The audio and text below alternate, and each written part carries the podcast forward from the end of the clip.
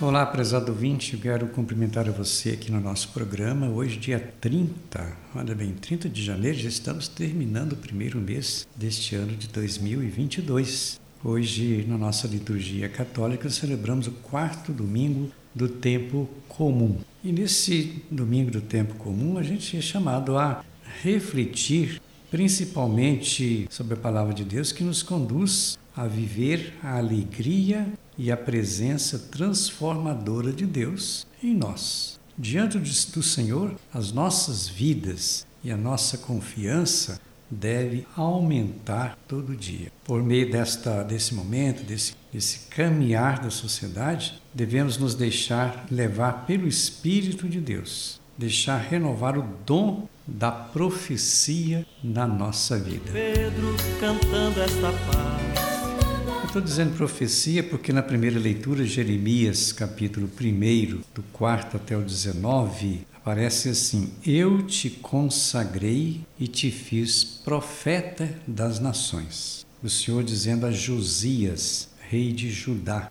Foi dirigida a ele então uma palavra dizendo assim: Antes de formar-te no ventre materno, eu te conheci Antes de saíres do seio de tua mãe, eu te consagrei para que você seja profeta. Levanta-te então, comunica a palavra, não tenhas medo.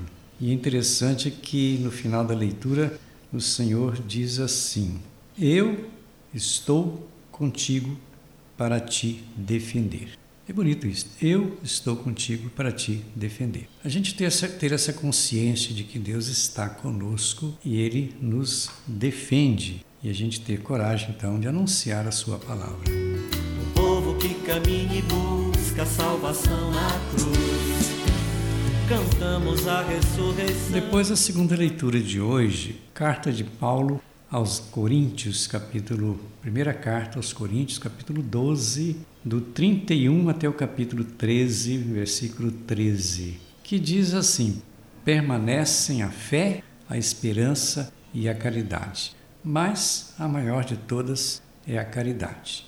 Interessante então nessa liturgia, além de falar no dia de hoje, falar da profecia, é, São Paulo fala da caridade, você agir com caridade. Até dizendo assim que a caridade é paciente, é benigna, não é invejosa, não é vaidosa, não se ensorbebece, suporta tudo, crê tudo, espera tudo, desculpa tudo.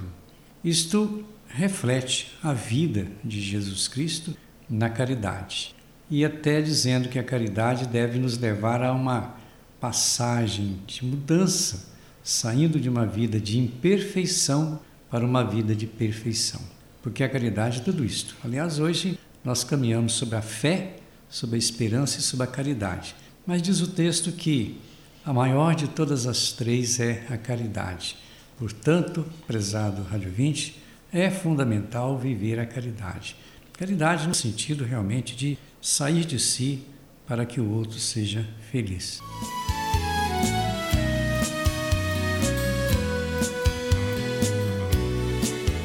Pois é, nós temos também o Evangelho, Evangelho da liturgia de hoje, é Lucas capítulo 4, de 21 a 30. Jesus, assim como Elias e Eliseu, não é enviado só aos judeus. Até para dizer que o profeta que é convidado a anunciar a palavra, ele não está restrito a um ambiente, ele deve ir a todos e dar testemunho de Jesus Cristo em todos os lugares.